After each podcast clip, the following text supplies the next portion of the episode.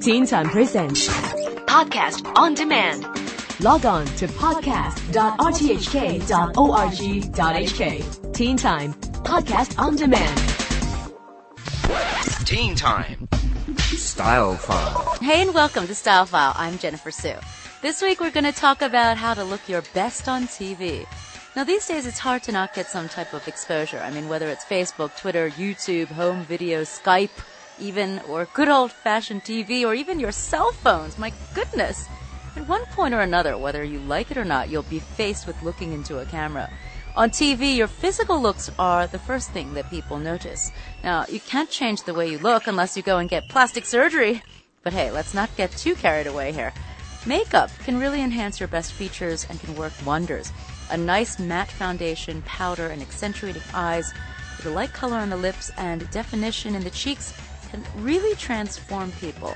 Men should also have a bit of powder, not too much stuff and not too much makeup, but a little powder goes a long way. Just remember, do not, and I repeat, do not wear shiny foundation, glittery eyeshadow, or lip gloss. And try a real no-no on TV. The glitter just makes you look oily and messy. The more natural, the better, and these days with high definition TV, you've got to keep it light and matte. Simple is definitely best. Take a pressed powder compact and spot check your face and powder your nose and face and neck in case of excess shine. Dress. Dress to feel comfortable. Simple is best. Dress appropriately. White and black are not great colors. Bring a few wardrobe choices and don't wear sky blue, okay? If there's a chroma key screen, oh, you're dead. For instance, when you watch MTV or even CNN's weather report, for instance, they're using what's called a blue screen or a chroma key.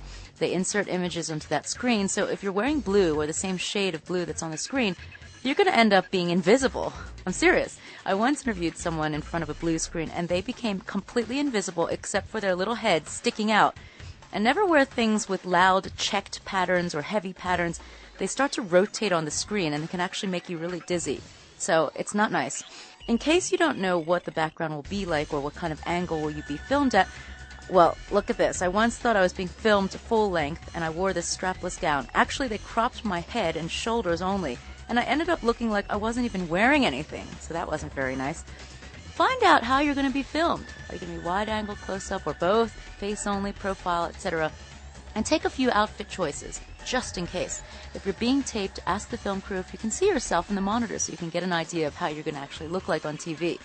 Another thing is hand gestures. Use your hands strategically and naturally. Practice in the mirror, but don't overuse your hands. Unless you're in a rapper's music video, yeah, or doing a hip hop entertainment show. Okay, exercise discretion with hand gestures, really. The camera magnifies movements, so if you go overboard, it doesn't look nice. But also, don't be stiff and cold. You don't want to be like a rock, but you know, don't overly do it either.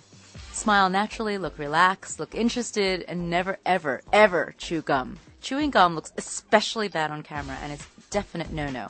Also, don't shake your legs. You know how people have that like nervous habit of shaking their legs or fidget around, you know, kick your legs or bat your eyelashes or move your eyes darting your pupils back and forth. That's absolutely a definite no-no. It looks horrible on TV because TV is like a magnifying glass.